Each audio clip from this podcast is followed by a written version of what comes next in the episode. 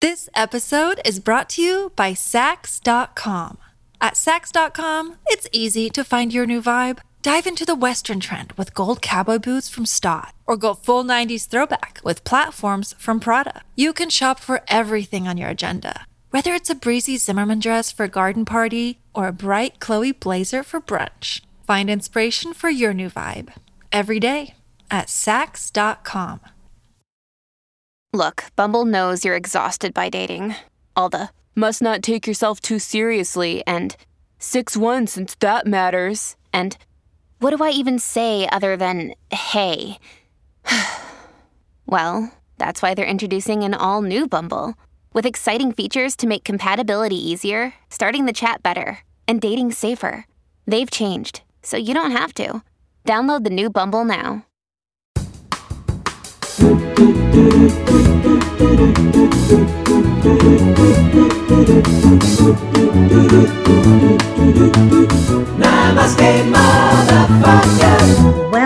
to Namaste Motherfuckers, the only podcast where the worlds of work, comedy, and well being collide. The podcast where the life changing stuff happens. I'm your host, Callie Beaton, and this episode is called The Bald and the Beautiful. Oh, and welcome back, motherfuckers. Hope you enjoyed our back to school September. We loved going back through the Namaste motherfucking archive, and from the responses we had, we think you did too. But now we are back, baby, and we have got some pretty exciting names in the pipeline, starting with today's legendary guest. Oh, and this is obviously a very good time to rate, review, and recommend the podcast. It really does help other people find us. And we think we're very much worth finding, and we're completely objective. But back to today's theme, which is hair. Victorians with elaborate facial hair were known as whiskerandos. I don't know if that was just the men or whether maybe Victorian women could be whiskerandos too. The Danish for mullet is Bundesliga. I'm probably pronouncing that incorrectly. Bundesliga, which translates as the hair of a German football player. Anticipating sex apparently increases your facial hair growth. Well, as if the life of a menopausal woman is not hard enough already. And the word strubbly is used to describe messy hair, S T R U B B L Y, like bubbly but strubbly. And bad hair days are apparently said to affect men more than they do women. I mean, I don't know about that because the men I date don't have any hair. Sorry about that. No, it just wouldn't launch. It just kept going. Um, uh, do you want to start a meeting? I was like, no. That's today's guest, Zoe Lyons. Salvador Dali successfully conned Yoko Ono out of 10 grand. She paid for a hair from his moustache, but instead he sent her a little blade of grass. Now, I don't know if this one's apocryphal, but word has it that Elton John, Freddie Mercury, and Rod Stewart toyed with forming a supergroup called Nose, Teeth, and Hair.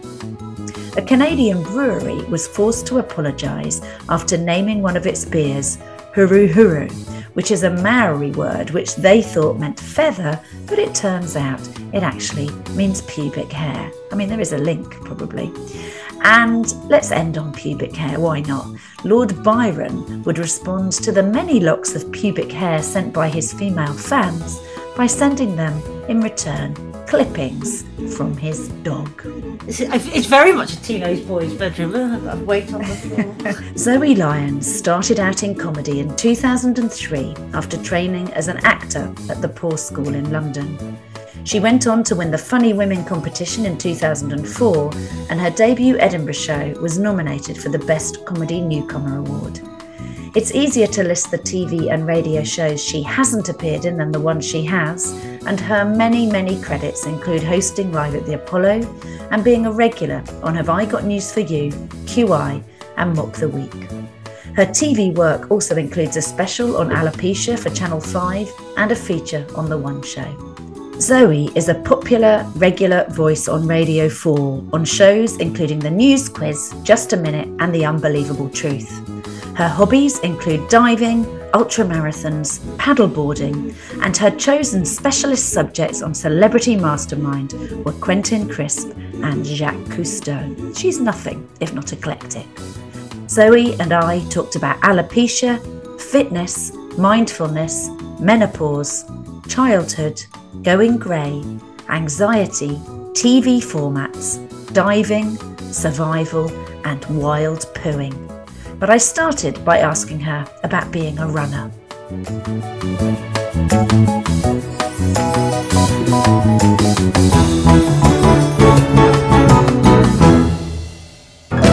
I'm a slow plodder. I'm a slow, slow plodder, but I do. Um, I'm I'm doing a hundred k at the weekend, so I um I'm I'm just sort of stretching things out so I, I don't die doing that. 100k. Yeah, So, how long will that take you? That would take me 100 days. about f- hopefully about sixteen hours. That's amazing. But I mean, it might might go awfully wrong. Well, I imagine it would have to go awfully wrong if you're running an inhuman distance. So, a marathon is 40k. Yeah, I mean, I say running, Callie. Callie, we'll be, we'll be, we'll be running, walking, and when we are running, it'll be very, very, very, very slow. I people do it. People do it properly. People like properly run it. Yeah, I've got my old running trainer. When I first got into doing marathons, I had a really good running trainer, and he was absolutely, he would do all those. I remember one of the things he did, and he asked me if I'd like to join him, to which the answer was a firm no. No. He was running up and down the BT tower just for shits and giggles. They literally went up, down, up, down for hours. Oh and I literally God. thought I would give a lot of money not to join you. and that's not. Not only is that a horrific thing to do, it's not the building I'd choose to do it in either. What building would you choose for endless stair running? I'd choose something with a bit of um, girth. Yeah, and maybe a bit of history. Yeah, what the BT Tower? Yeah. He, no, I mean that's that'd be like running up and down like a massive lighthouse for hours. I'd prefer something where it had a sort of landing Yeah. on each floor where you could just sort of get a bit of flats in. Yeah. Or like the Northern Line, because that's quite a deep tube. You could go up one Yeah. escalator, next, next. Yeah, yeah, I'd, I'd I'd have to really think about that one. I'd like to think of you running choice. up and down a period building like some sort of mansion, like a sort of um like a wench in distress. Yes, in my Victorian frocks. yeah.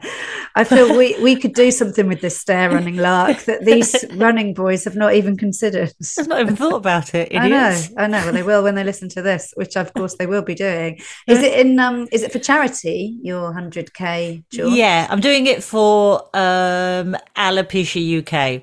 Oh, brilliant! Uh, so yeah, it'll be nice to feel the wind in my tuft. It was oh steady. We've only just got started, and it's a daytime, a daytime record. The wind in your tuft. Is that going to be the name of your um, autobiography? It's a that's a that's a lesser known Simon and Garfunkel album. Um, didn't do very well. yeah, they only did the acoustic version, didn't they? Yeah, yeah. So, yeah, the wind in my tuft is um, yeah, it's it's also a beautiful Disney film. Um, One of the ones where they're trying to reinvent it as a feminist narrative. yeah, yeah, yeah, Yeah, when she reclaims her tuft. Yeah.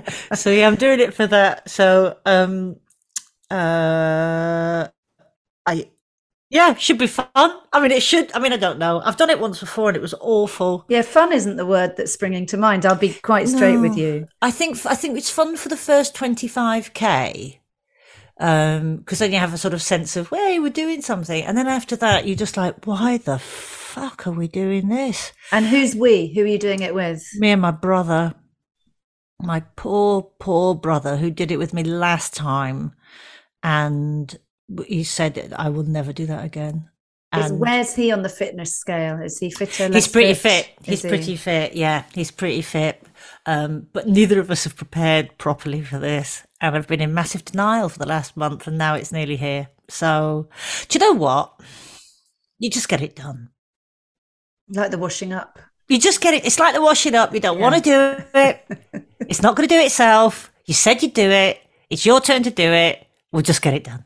Do you know though? I think um, I've never done anything that distance. The longest I've done is run a marathon, but I also walked a marathon length once for something else. It was like a group challenge when I still had Oh, a yeah. proper job, and we were like told you could. It was for some kind of charity thing, and you could either do 13 miles or 26 miles. And I was like, well, I can run 26 miles, so of course Yeah. I'll do the 26. And walking 26 miles, I found it exhausting because you're on your feet so much longer than if you ran it. That's true, actually. and I was like, oh, what? and I actually found it a right old struggle walking Yeah. 26 miles. Whereas, and obviously running, you find a struggle, but you're on It's your over feet for- quicker. yeah, it's over Yeah. quicker. So you, being on your feet for 16 hours. Yeah, I mean, the last time I did it, my left leg nearly fell off. It genuinely, I thought it was going to just fall off. At what point did you think you were going to lose it? The knee, the hip? Where was it going to go? Uh, it was, it was, it was well, weirdly from the knee upwards. So I'd have been just left with a calf. Um, so well, there's a look yeah, and a Yeah. poster.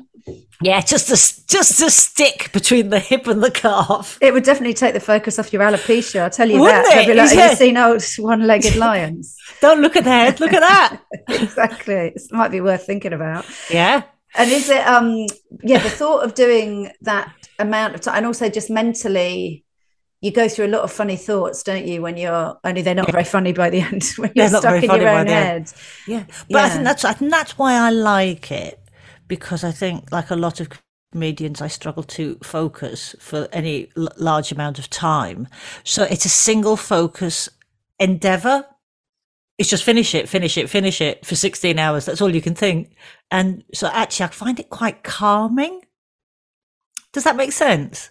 Do you think there's something about for us, like as in terms of us as comedians and maybe us as menopausal women, but Yeah. there's something about when even if the thing you're doing is really difficult or painful, if that's the only thing you're meant to be doing, it's a massive relief because the rest of the time I always have this sneaking feeling there's another 20 things I should be doing. And I'm failing at all of them. Yeah, so that's what it is. It takes everything. You can't be on your phone. You can't be doing this. You can't be cleaning the sills. You're not you know, deworming the dog. You're just doing one thing uh, on repeat for hours. And I find that incredibly calming. Really mm. calming. I've had jobs before and like manual jobs where I've like had to put jars in boxes for hours. And actually, I think it's probably the happiest work experience I've ever had. I know someone who had kind of quite high, high powered. I know someone, an ex of mine, always had quite high powered jobs, and then he decided one Christmas to go and work for Neal's Yard Dairy. Just packing. It was between jobs. He thought "Oh, he'll just go and volunteer and pack boxes. I say volunteer. Maybe he did get paid. I don't know, but I know he packed book, and he said it was the happiest two weeks of his life. Yeah. just putting straw in boxes and then putting the cheese in the boxes. And Yeah. I think he was doing the hampers, so he got the added excitement of Oh. seeing who was oh. who was getting the hampers. And Yeah. obviously got some interesting names on the labels. So I think that kept his scurrilous spirit going. But yeah, he said he loved doing it. I used to I'd love to. Be, I'd love to. I'd love to chop wood. That's what I'd like to do. If somebody said, "What is your dream job?" It'd be wood chopper stacker. Would it? I think wood chopping though, that's that's gonna play raise havoc with your joints, isn't it? Well, I don't know. It depends how sharp your axe is, Kelly. Yeah, the that's true. If you've got Yeah. a good sharp axe, Yeah, maybe. I'm really bad at cutting um logs. Like I have a I do have a fire at home. And when I've been on sort of hearty outdoor holidays, my daughter and I quite like going to far flung cold places Yeah. like Lapland and you know where you've really got to kind of cut the logs Yeah. and build the fires or you're going to die. And I'm not very good at log cutting. aren't you? How are you at fire starting? Good. Yeah. I'm a good fire starter. yeah, yeah. Yeah. And that's the thing you really need, right? Someone else can forage, but we can Yes. light the fire. I Yeah. can light the fire. Yeah, Oh, no, I'm yeah. good.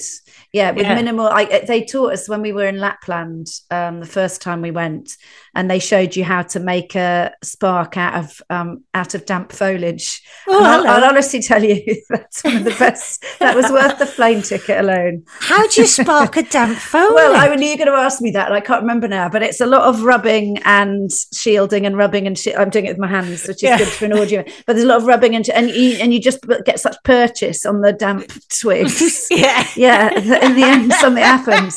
I think Jen Brister's got a similar joke about getting pregnant. She, when people are like, "But how have you got pregnant when you're two women?" And, Yeah, and yeah. she says, "We just rubbed ourselves together until like sticks of fire Yeah. started up." So yeah, the Jen Brister approach. But yeah, it, it was something to do with vigorous rubbing in a dark room.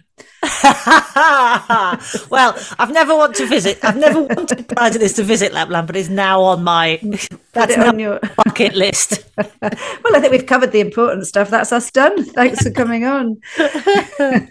well, you mentioned your alopecia, so we um I was going to ask you about that. I know you've talked about it and posted. Yeah. about it, so you're happy to talk about Oh yeah, it. Yeah. As we, as I say, if you haven't got it, flaunt it. So yeah, There you go. And I told you that I had a hair loss thing after I had surgery on my skull, and they managed to they managed to save my hair for, during the operation, even though it was an ear to ear sort of um cut. Hope no one's eating when they're listening to this. But then my hair fell out afterwards with the stress of it all, Yeah, which is a right idea right ass, isn't it? Yeah. they go to all those lengths to keep your hair, and then your body's like we're shedding. Nah. Yeah. And it's, distressing, isn't it, when it comes out? It's um, really distressing really Mm. and, and and i think particularly there is whether people it's a bit like when you say oh i have to wear makeup to go on stage and people say well you don't have to well it's Mm. like saying well you don't have to have hair as a woman but Mm. unfortunately the society we live in is much more accepting of a man not having hair than a woman not having hair and that is a fact Yep. not Yeah. one of our invention and you know, some men look better without hair, and some women look great without hair. I've discovered I don't. I have a face that very, very much needs fuzz. I need not just fuzz, but a fringe. I need a full fringe. Like people are like, you look really young. I'm like, that's because my fringe comes down to my nostrils and Yeah, it's a good fringe, though. It's a good fringe. Yeah, self self styled but yeah it is it, and i i too um I, i've got a high forehead at the best of times Yeah. and obviously when You your hair see goes, mine, it goes all the way to the back. there you go when your hair goes that's not the best of times and does yours so you because i i didn't know when you'd fir- i know you and i talked at a gig um the other night and we were very relieved to find fellow anxiety ridden menopausal women in a green Yeah. room Yeah. um to the point i thought we were going to whip ourselves up into a frenzy of just leaving yeah. Just go. Should we just? I was like, I don't think I should. We don't do have this. to do this. we were all like, we should be swimming and lighting Yeah. fires in yurts, um, or maybe outside yurts. But um, but I didn't know when I I don't know why I assumed that it had come to you as an adult, but it was you were a child when you Yeah. first had alopecia. Yeah, when I first had it, yes, I was probably about 10, 9 or 10, 10 yeah. And it sort of came out in patches then. Um, uh, quite bad. I suppose, suppose I lost about a quarter of my hair when I was about 10, um, but I could still cover it up. This time around, it was a lot worse. This time it really went for it. Um, it, it will have all fallen out at some point, but not all at the same time.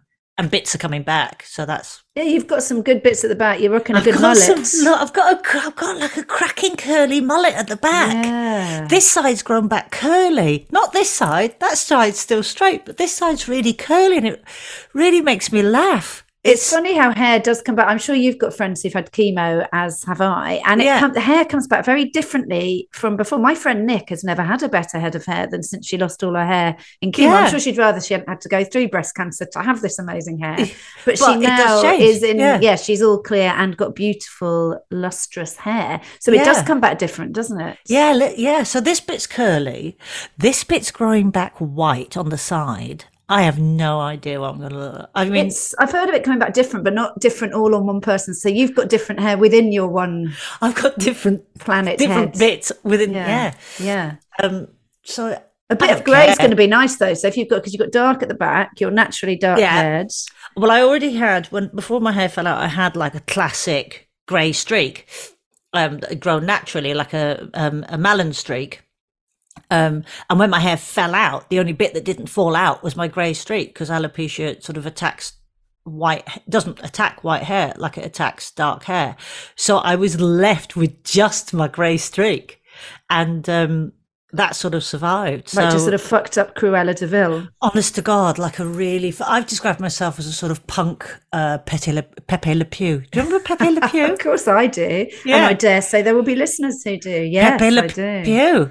Yeah, he'd be cancelled these days. He Um, definitely would, and we will be slight- for mentioning Pepe Le Pew and that losing slightly everyone. inappropriate under- skunk.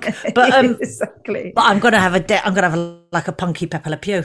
Yeah, well, that's a good look. And is it um because I know we talked. I imagine losing lots of your hair at ten wasn't a great laugh. Uh, with children not being too kind to each other at that age, and definitely not in those days. There was No. no pastoral care going on in the background, and No, not really. All right? Do you want to come and Yeah. to the pastoral coordinator? Yeah, no, we just had to. My mum and I had to do just a, a very skillful architectural job of sort of weaving. I had long hair at the time, so we used to weave it across the top so that it would cover it. I mean, obviously you're screwed in a strong wind, but it um, but I could mostly cover it, mostly, so it wasn't too bad. Yeah.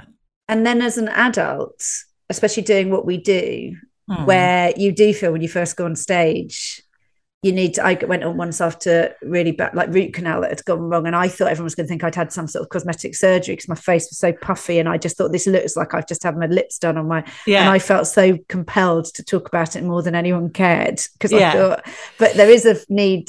Do you feel a need to address it on stage? Y- yes, because I generally wear I I don't wear my wig on stage uh just because I feel live work's different and I feel a bit freer and a bit more myself. Does that make sense? Like when I'm doing television, I, I, I feel the need to present differently. So I do wear my wig on television, but I don't for live work. So I do therefore mention why I'm either wearing a hat or, or a scarf, you know. Um, and I think I think people assume you've got cancer. That's the thing. So almost, if you're covered your hair, head as a woman, you know, on stage wearing a scarf, so I need to address it and talk about it and say, it's, this. This is what I've. This is what I've got. This is what I'm, you know, dealing with. It's it's it's. I'm fit and healthy otherwise. So yeah.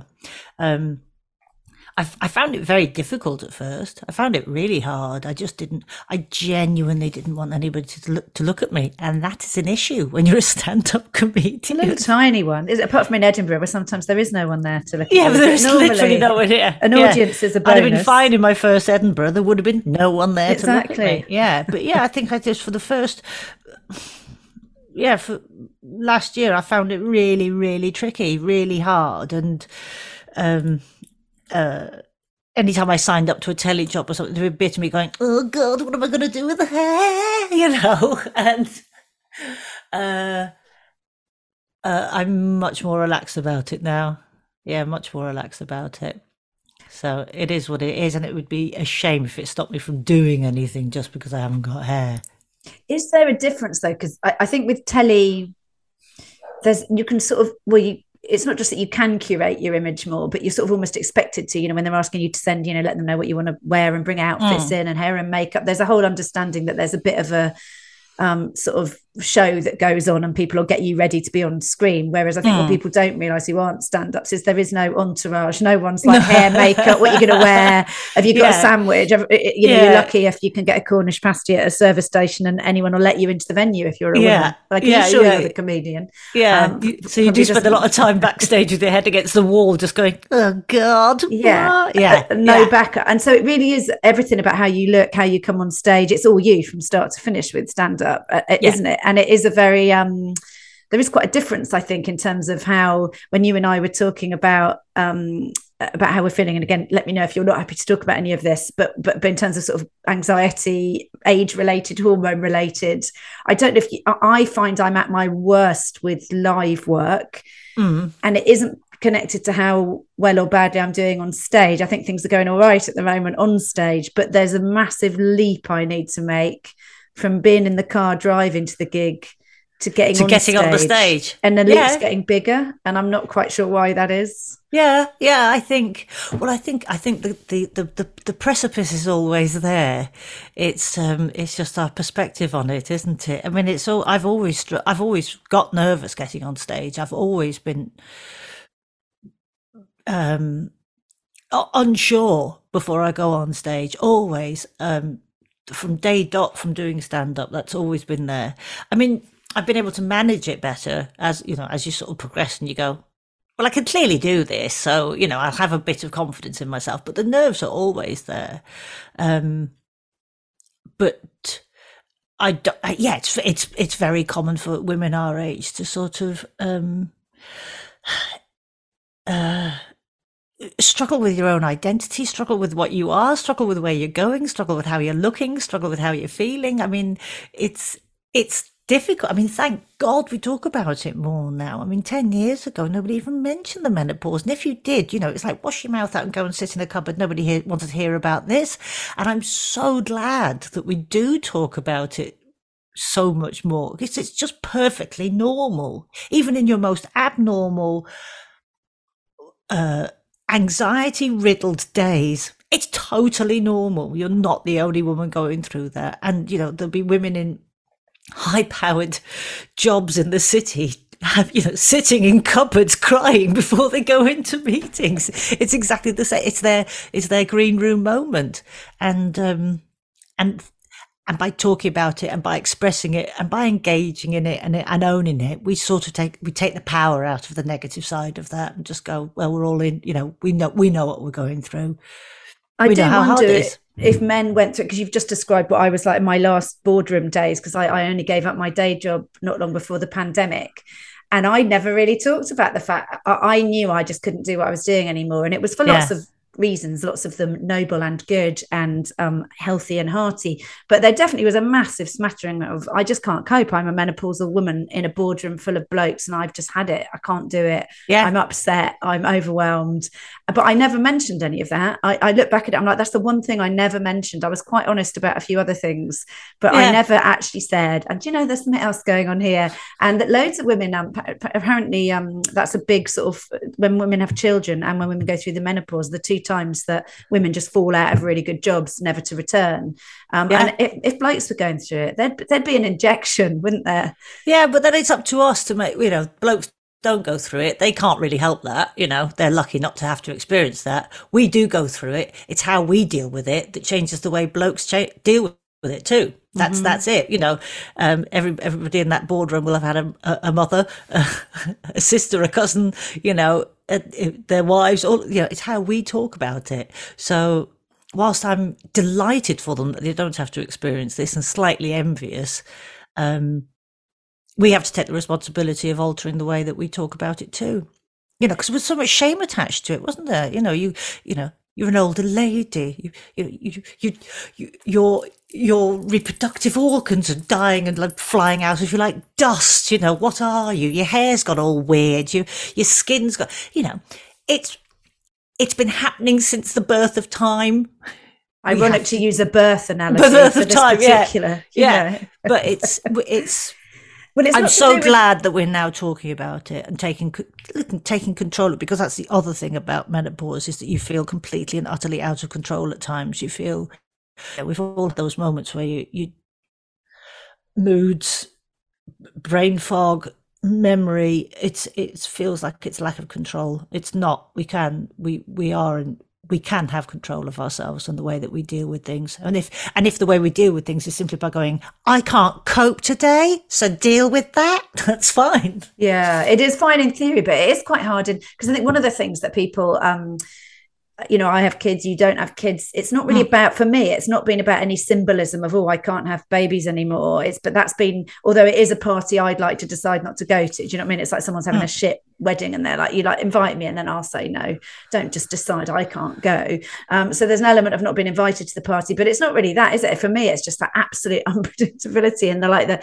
going through the four seasons about 72 times a day. I just Yeah. find that really tiring. And then you're Yeah. like, you know, right, I'm going to be on live at the Apollo and be the best stand up ever. And then I'm like, I'm going to go and um, you learn to weave lavender and Yeah. it- it's like Chop a wood. real yeah, Yeah. chop wood Yeah. um, Yeah. But it is a real relief that the day that we were speaking, I just sort of articulated that day to somebody how, because I never used to feel anxious. It wasn't my thing. I would feel depressed and I would struggle in lots of ways, but anxiety wasn't the thing that that I found debilitating. And now I literally wake up like gasping with anxiety in the night, usually about things I'm not actually even worried about in the day. So like full on nonsensical and free floating anxiety, my friend said it is. The wolf hour, that's what they call it, isn't it? Yeah, 3 a.m., the wolf hour, the hour of the wolf. When I was younger, I'm sure the Hour of the Wolf was a lot more fun. I'm sure it was. Yeah. Yeah. now it's shit. But yeah, the hour of the wolf, where you lie there and you think about absolutely all of life's catastrophes, and there's nothing you can do about it.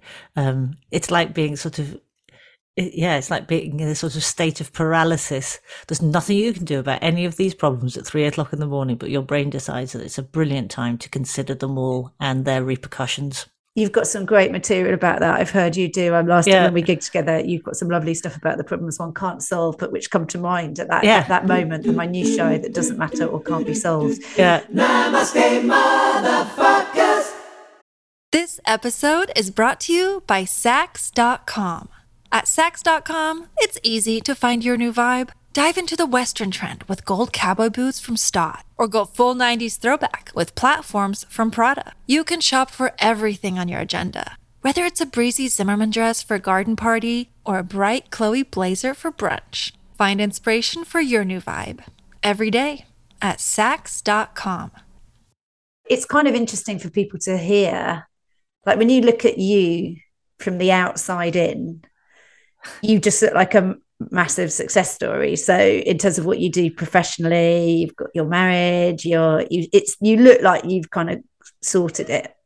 And it's sort of a it's kind of a relief to go, oh right. So Zoe Lyons feels all these Oh, shit there is not- that we feel. There is not a day that goes by that I don't find myself at some point standing somewhere in my flat just going, You fucking idiot. What are you doing?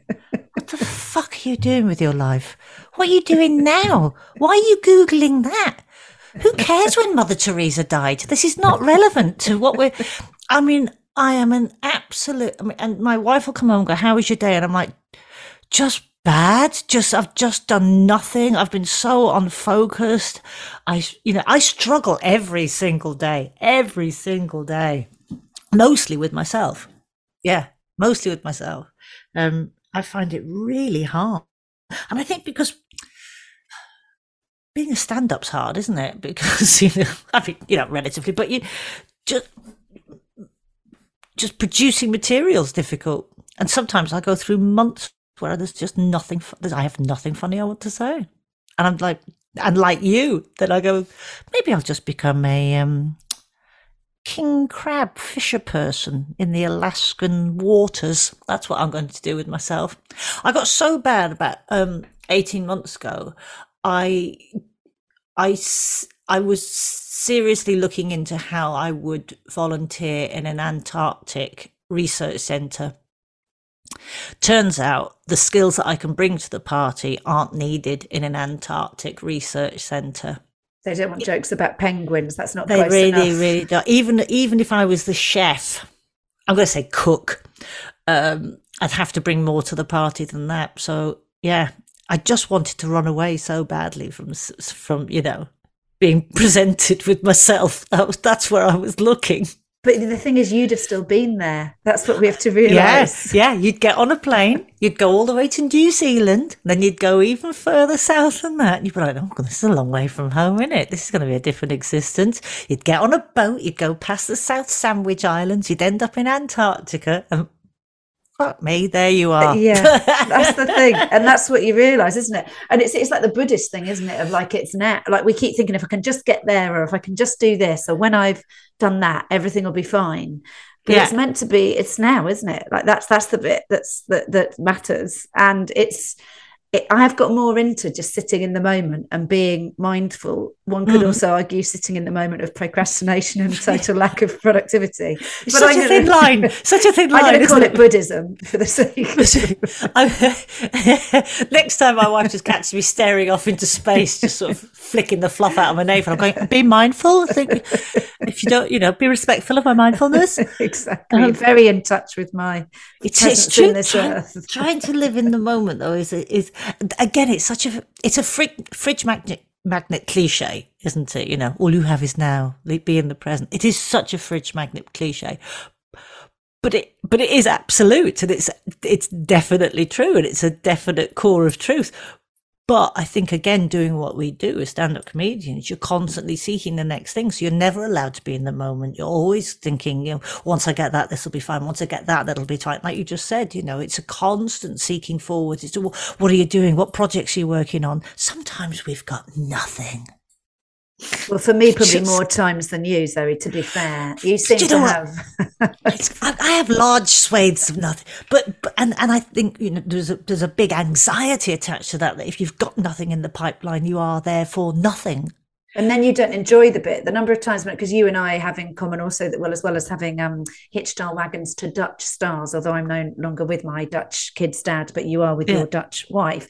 So we've got that in common, and age. But also that we do loads of corporate stuff. Like we'll do, you know, we'll we'll, Yeah. we'll get booked as the turn for corporates, and that's quite. And there's and it may, the good thing about that is you get paid enough that you can take your foot off the gas a little bit sometimes and go, well, I've done those two awards Yeah. and now I can not worry for the month, which is incredibly privileged. I know that we do that, but I don't know about you. I don't ever enjoy every time I get booked for anything, a gig, a bit of telly, a corporate, an awards. I always think, well, that'll be the last one I ever get. Then that's me Yeah, done. yeah. No one's going to want me to do that again. Not because of it going badly. I just assume, well, that's the pipeline run out. So instead of if I do get three weeks without one, I'm like, oh, thank God for that. I'm calling my agent going, do you think they don't want me for corporates anymore? Because we've Yeah, not got yeah. And then I get them. I'm like, oh, I wish I didn't Oh, have here they are. them. Yeah. So it's not I- enjoying the quiet in the storm, isn't it? I think I think this year was the first year I managed to do that. Uh, I had a very quiet August, and I just thought, you know what, I'm going to roll with it. I mean, it, it sort of helped that we, in a selfish way, suffered some brutally hot weather. Um, not good for the planet, but very good for my mindfulness. In that, I was like, well, I'm just going to sit about in hot weather, and I'm just going to sit and sweat, and that is my Yeah. task. I went swimming in the sea. I bought a paddle board and a, and a barbecue, and I was like, I'm just going to Did you use them together, or were they for separate occasions? I'm not confident enough on the paddleboard to To uh, to bring fire into the uh, situation. Paddleboarding's hardcore though. I, I um I spend quite a lot of time in the Netherlands still in Amsterdam, and we the flat we have is on the water out to the east of the state, and that bit which is actually I don't know how much you and your partner ever go to Amsterdam, but it's Yeah, it, there's there's a bit where you are allowed to swim and paddleboard. It's not a canal; it's the actual river, and um, and Okay. people paddleboard there. And I look at it, I'm like, that is that's that's core strength really in action, isn't it? yeah. I do it on my knees, like like most things in life. yeah, Um, like the washing up and Yeah, and asking for forgiveness when you've been unbearable to your wife. yeah, yeah. But So I've paddleboarding, I've had a nice summer. I've had a nice summer, and I was able to um, relax about it. Yeah, so not being in Edinburgh, there was a, there's a certain relief. And so- although people were hiding their nervous breakdowns this year, weren't they? I was like, hold on, how bad is it up there? People seem to be having a good time, but now they're coming back. We're getting the war stories. I was up for two days. How was it? it was funny. It was um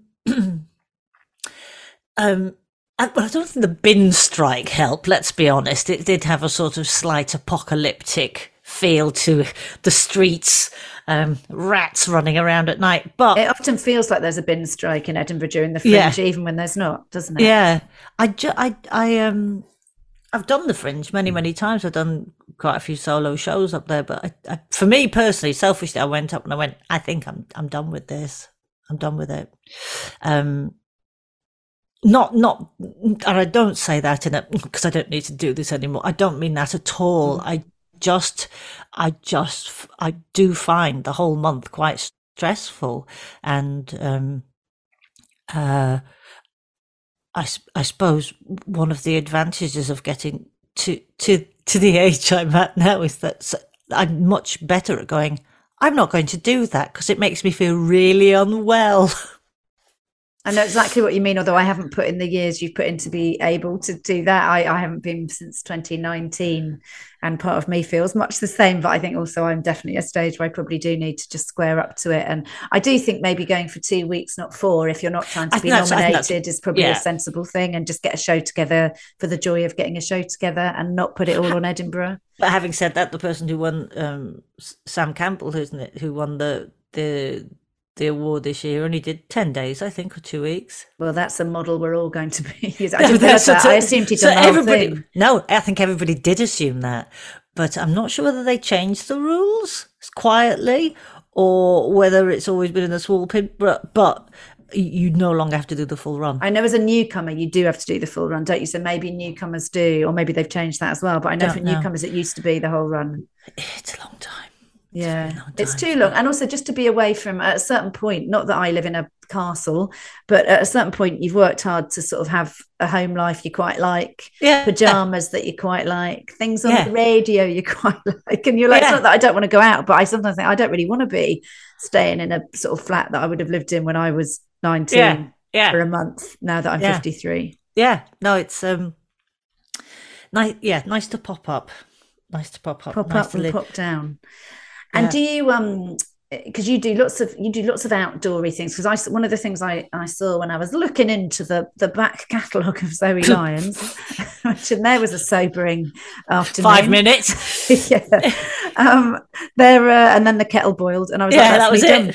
Uh, but you did. Um, I as you know, I used to work in TV production, and I worked. I didn't realize you were in the first Survivor. Um, over Yeah. Yeah, which lots of people because Survivor is an absolutely massive format in the states, in particular. It was Yeah. the, it was the highest rating ever show outside of the Super Bowl when it started on CBS in the states. Yeah. And I used to work for the guy who created Survivor, which is a whole other podcast. wow. At the time when you, so I was across the kind of um, dealings behind the scenes of that show happening.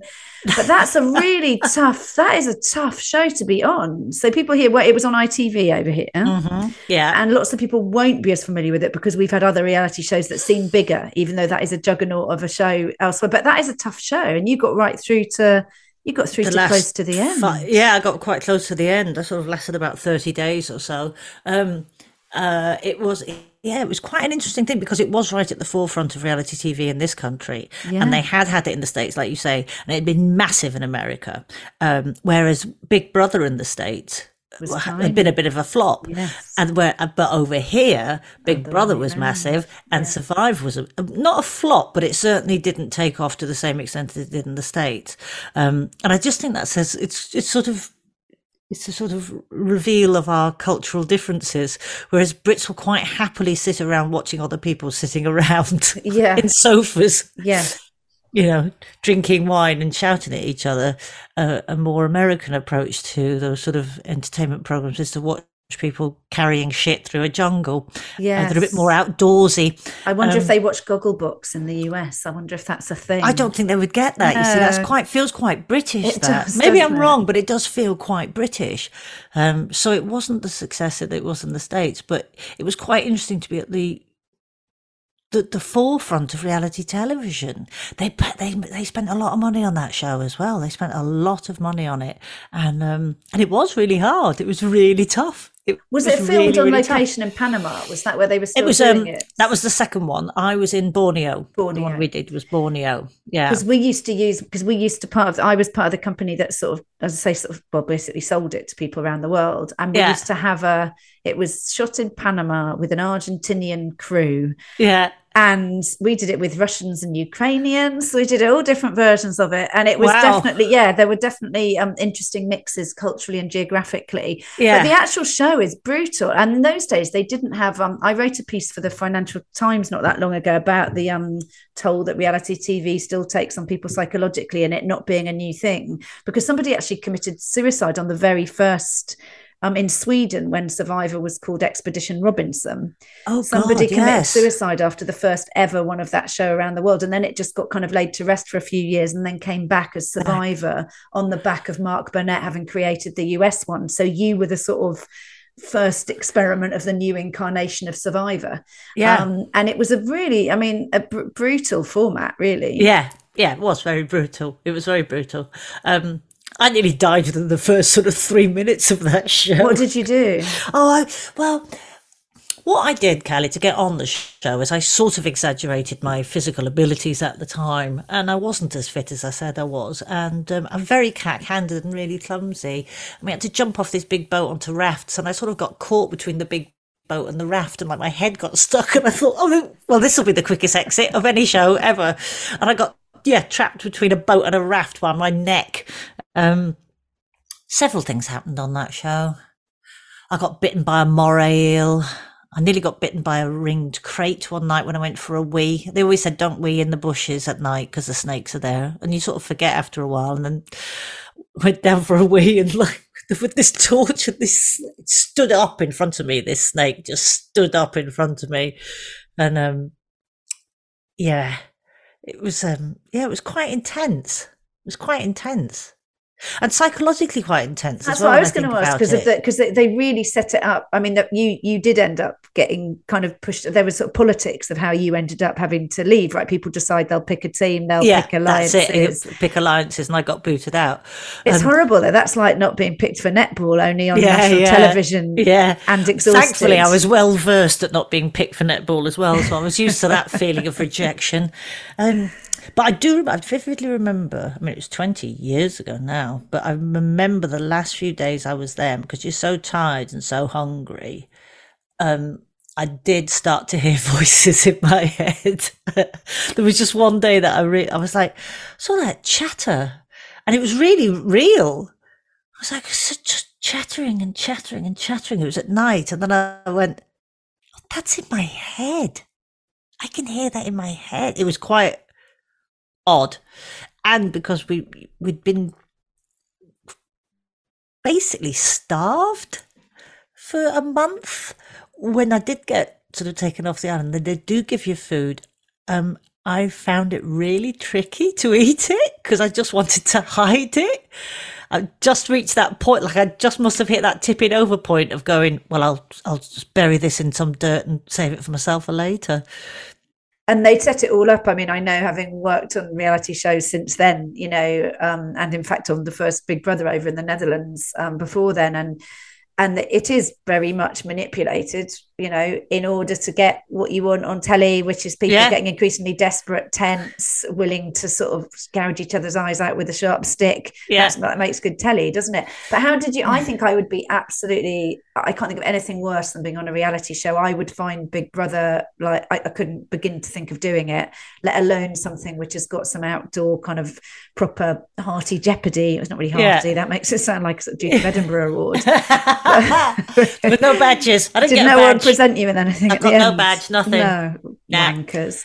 but how did it leave it some you know how, how was it afterwards then coming out of it and now you look back at it because it also as a young as a much younger woman i don't know Mm. i felt less resourceful at that age than i do now i don't think i'd have coped at all Um, I mean, I found what I was good at. I was um,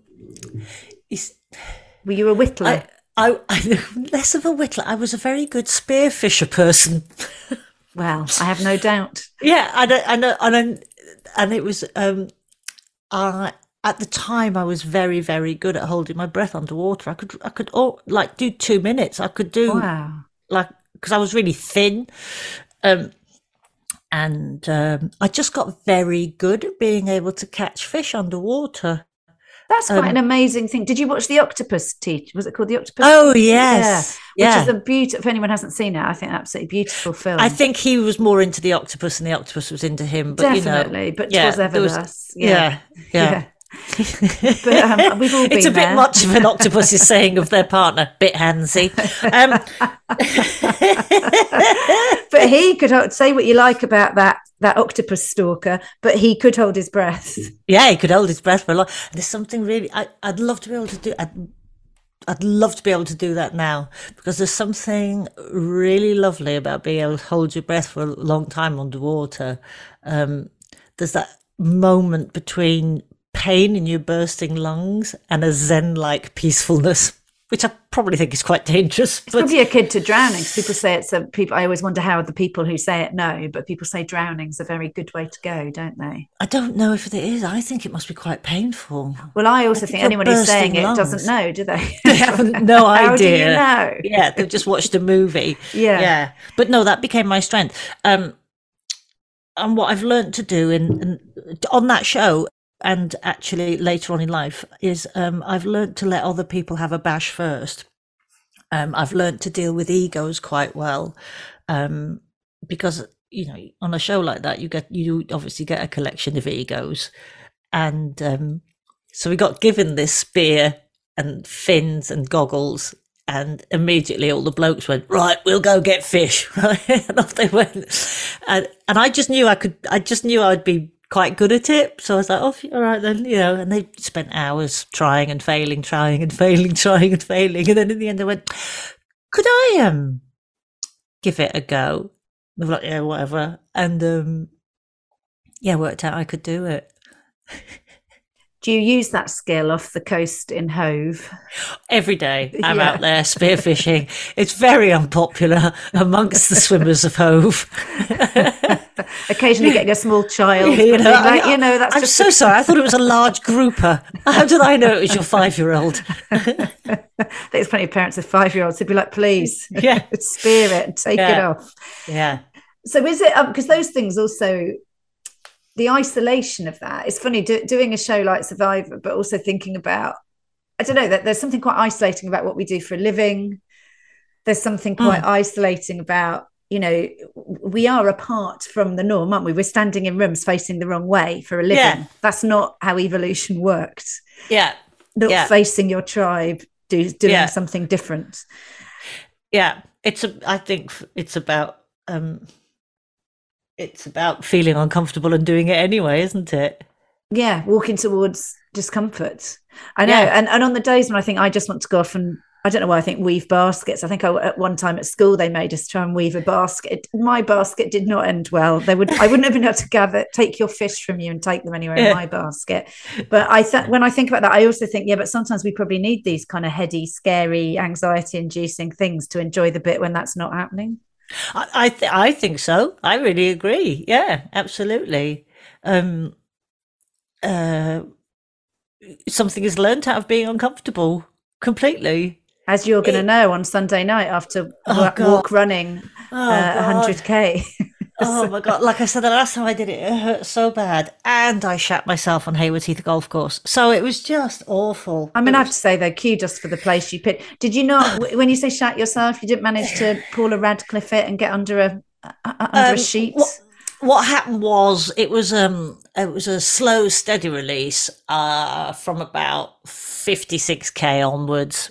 And what I've what I have learned from run walking hundred k consistently is um uh continually rather is that you if if you need to go go don't do I think I that did. even with a short jog around the park, if I need Yeah. to go, I'll go. Will I? Um, yeah, well, I'm a big believer. Just to really get this all out there, I think we started on a very unsavoury note, and I'd like to get onto another one before I ask you the three questions I ask everyone. But the um, I am a big believer of um, of a what's it called? Not a Dump and run? Yeah, dump and run. yeah Uh, that's the name of my new business. Uh, menopausal dump and run. Yeah. No, the um, what's the thing? You, you know, uh, what's the thing you take to stop you going to the toilet? um like a diacarb. Like an Imodium or something. Imodium, So yeah. if I run a marathon, I Yeah. absolutely take an Imodium. I wouldn't contemplate running that far without taking an Imodium. I couldn't begin to.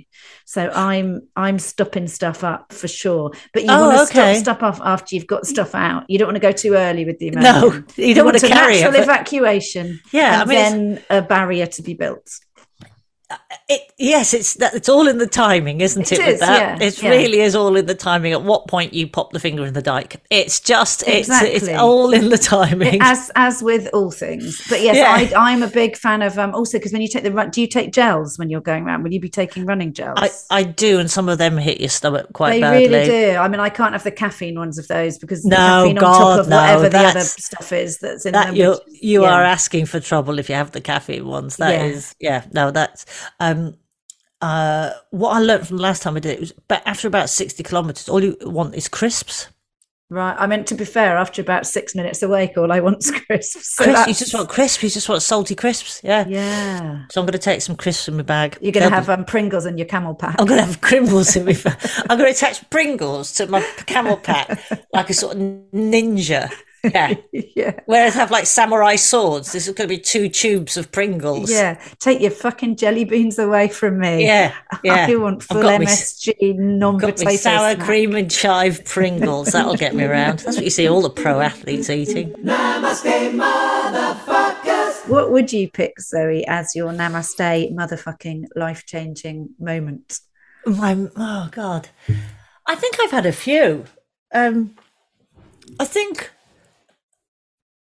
for for me, it, might sound a bit cheesy, but when I got when I got to do my game show on BBC, I say my game show. I didn't come up with the with the idea of it. They just stuck me in a suit in front of the camera. But when I got to present a game show on BBC, there was a bit of me that went, "Fuck yeah, this has been worth it." Like it was I got an, an evening tea time telly game show, and um, it made all of that crying in laybys and eating Ginsters and dying at gigs. I had some good gigs, but you know, you don't really remember them. You know, the shitty moments of being on the road for years. It was like, yay, here we go. I, had, I really felt chuffed to fucking bits. And it's that was last year, yeah. Yeah, yeah. We got to do BBC two of them. We got to Yeah. do two series, and then they went, "No, I've had enough of that. Um, you can, we'll have that back, thanks." And uh, get out the suit. But um, uh, yeah, it was um, you know, those moments where you allow yourself to go, "Oh, look what I've done! I managed to get here." And also, right after lockdown, what a great time to Yeah. be doing it when we've all just been wondering why we exist and what we're going to do next, and if we'll ever Yeah. work again. And you come zinging in with your own show in with Yeah. my own show in a shiny suit. Honestly, I, I just thoroughly enjoyed the cheesiness of it all. Uh, shiny floor, shiny suit, tea time quiz. I was like, yeah, man, I felt right at home. I had a, I, I felt it was a, it was a, a proper moment of yeah. Because I the first bit of telly I did was Survivor. What a change! You weren't spearing fish on BBC Yeah, Two yeah, at tea yeah. time. They did. There was no call for that. What happened Yeah. to the shiny suits? Still in my cupboard. There Oh, was so a you've bit of got me. the shiny I've got. I've got them. There was a bit of me when they axed the show. They always say axed, don't they? Yeah. Um, they always say axed, not re, not not recommissioned. Um, Yeah. when they axed the show, there was a bit of me that was very tempted to take the shiny suit and my wig round to the Oxfam round the corner and just have them put it in the window. or sell it for 50p to the first comer. I mean, I don't think they let you tell them what to do with your offerings. Yeah, just one sh- game show host suit and wig for sale, It'd be hardly like, used. be like it would be like Princess Diana's Ford Fiesta, won't it? Yeah. Was that 650 million? I don't think we'll be getting that for the suit. I sweated quite heavily in it. Yeah, well, as one does uh, Yeah. at a certain point in one's life, or Yeah. in my case, always. Yeah. Um, you've done, but you're doing quite a bit more presenting. Is that your is that your thing? Is that what you want to? Do you want to do more? Because you're a very good presenter, I've very placed good it out. comedian. But is, is are you manifesting lots? More I'm manifesting. presenting? I'm manifesting. Do you know I- what? Manifesting is a weird. Do you believe in manifesting? Well, it's funny because um, we may or well, I won't say what it is because we're not meant to say what it is. But I've got when I first did got into comedy, somebody who I worked with at the time, this is seven years ago, she mucked up a picture of me on the side of the show I most wanted to be on, and I've got that, and I've got it, I framed it. And then I heard a couple of weeks ago I'd got that show, Oh and I just sent her the me- I just sent her a text saying, "Remember when you did this picture for me? This is I've, I'm doing it next month." And she then she was, "Oh my god, I didn't think you'd still have the picture." And you framed it. I said, "Yeah, I framed it back then because it meant so much to me that you did it." yeah, But yeah. I, so there you are. So she, I mean, I don't know. I don't know if I'm sounding a bit Noel Edmonds, which isn't I something I always a- often do. yeah, yeah. People don't usually model us up, but I, I don't know about. I do think, without getting too hippie about it, that if instead of thinking what you don't want, like I don't want a real day job or I don't want to have to have a boss or whatever, if you do think, well, what would it, what would what I want to do look like if I could do anything and I couldn't fail? Hmm. How would life be? yeah. I reckon we can get closer to that. I think so too. Yeah. And I think it's, I think it's, yeah, and I think it's, uh, it's not manifesting. It's not some sort of mythical unicorn sprinkling, you know, magic poo on your life. It's, it's being open to opportunities when they present themselves, like being able to see them for what they, what they could actually be. Um, um, and take, taking opportunities and running with them. So and also what to say no to because i think if you've decided this is where i'm going so if you know at a certain point presenting is what you want to do Mm, that's going to inform on lots of other things you don't do along the way yeah. and therefore make it more likely that you'll become a presenter whereas if you're Yeah. thinking well actually i've got to do this and i've got to do that to get my profile up at a certain point if you know well actually i don't want to be this type of a comedian or i don't want to be this type of a person on a panel show that's quite Yeah. liberating because you're like well i kind of wanted it because everyone's getting it and it irked me i wasn't but actually i don't even I don't it. actually want it. Yeah, Yeah, yeah. I don't want it. It doesn't suit me. And that's the other thing. If it doesn't suit you, you know, because yeah, I think like most comedians, have been times I've been like, why haven't I got that? And you go because Zoe, it really, really wouldn't suit you. It really wouldn't. Um, so I've I've done a little bit more presenting, and I thoroughly enjoy it, and I'd like to do more of it. So that's and you're very good at it. And I feel as an ex, as a person who an ex telly executive, I feel the industry will be very much onto this, and you, you yeah, you're manifesting. I'm manifesting it, baby. Yes. And um, what is your favourite joke? It's a really stupid, silly joke. I can't even remember where I heard it first. I love joke jokes, like sort of Tommy Cooper jokes. Um, and my favourite joke, I think it's because it's quite visual. It really appeals to my childish brain. This doesn't have to be my joke, is that right? It can Yeah, be anybody's joke. Yeah. Um, man goes to a pet. It's an old-fashioned joke. Brace yourself. It's end of a pier joke. Man, man goes to a pet shop and he went, um, "I'm looking for a slightly unusual pet." And he said, uh, "The pet shop's owner went, well, I do have um, a talking caterpillar." And um, he went, "Oh right." He said, "Where is it?" Well, he's in his little house over here. So he stays in his little house over here. It's a talking caterpillar. He went, "Oh, all right." Went, all right, I'll, I'll, I'll take it. I'll take it. You know, in for a penny, in for a pound, I'll take this talking caterpillar. So he takes him home, pops him in his living room, leaves him for a day, obviously to settle in. You know, and uh, first morning knocks on the caterpillar's door and says, um, uh, "Hello, um, I'm going for a walk. Do you want to join me?" Absolutely nothing from the house, nothing at all, not not a peep. Okay, I'll give it another go. So he knocks again on the door and goes, uh, uh, hello, Caterpillar, I'm going for a walk. Um, just wondered if you wanted to join me. Again, nothing from the house. He's like, I've been sold a dud, haven't I? There's nothing in there. This is ridiculous. I don't even believe there was a talking caterpillar in there. I'm such an idiot. He gives it one more go. He knocks on the door and he goes, um, I'm going for a walk. I just wondered if you wanted to. And from inside the house comes, I heard you the first time. I'm just putting my shoes on. Such a silly joke. I'm suspecting a, a 1970s origin story Oh. for that joke. Oh, I just love oh, it. Me too. It's a silly, silly joke. It is, and it's good that there are some comedians that like jokes because lots Oh. don't. I know, I know. Oh, I'd have Long been may ve- you reign. oh, I'd have been very happy in a bow tie in the seventies, with on telly with a, with a cigarette on the go and a glass of whiskey. I hear you, sister. I hear you. Yeah, And if you could girl. give um one bit of life advice, Zoe, to anybody listening, what would it be? it would be trust your gut. Trust your gut. Um, that is my one bit of life advice. Um, uh, we we live in a world where we are hyper communicating with each other and yet we don't tune into ourselves at times. And um, I'm, ve- I've become very aware that we, we, we are mere animals uh, and we have a gut. We have a gut for a reason keeps you alive. And in that same way when you walk into a room and you go "Hmm, something's a bit off you know i don't mean somebody's left a quiche behind a radiator. I mean somebody's you know there's something's happened in here. Some some some something has happened between people in here and you can feel it. Um uh, that fascinates me and uh, i'm fascinated by gut instinct because i think when you're younger particularly and when you're a bit of a people pleaser you don't listen to your gut. You you listen to what you think you should be doing or what you should be saying and actually very rarely is your gut wrong. Um so if you think someone's a dick they're probably a dick and roll with that feeling and just protect yourself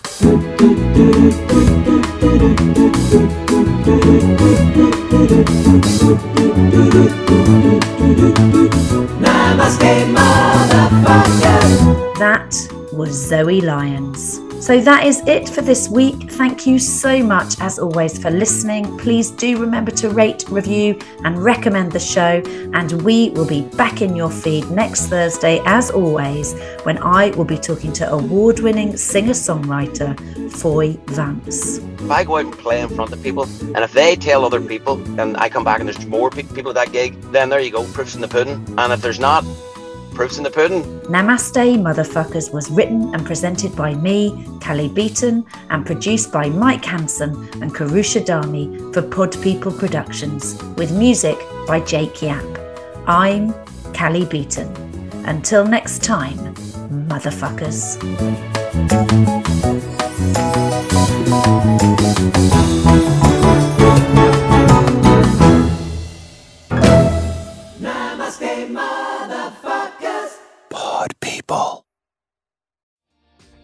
Hi, my name is Kaye Adams, and to be honest, I'm not so good with the ageing process, so I enlisted my old chum, the filter free Cara McKenzie, to advise. Could you imagine being a porn star? The room would need to be really hot for me to strip off. To be honest, she's not much help, but she is rather amusing. And along with some great guests, Jo Brand, Andi Oliver, Anton Du Beke, Ruth Langsford, and Craig Revel Horwood, darling, we are learning how to be 60. Listen wherever you get your podcasts.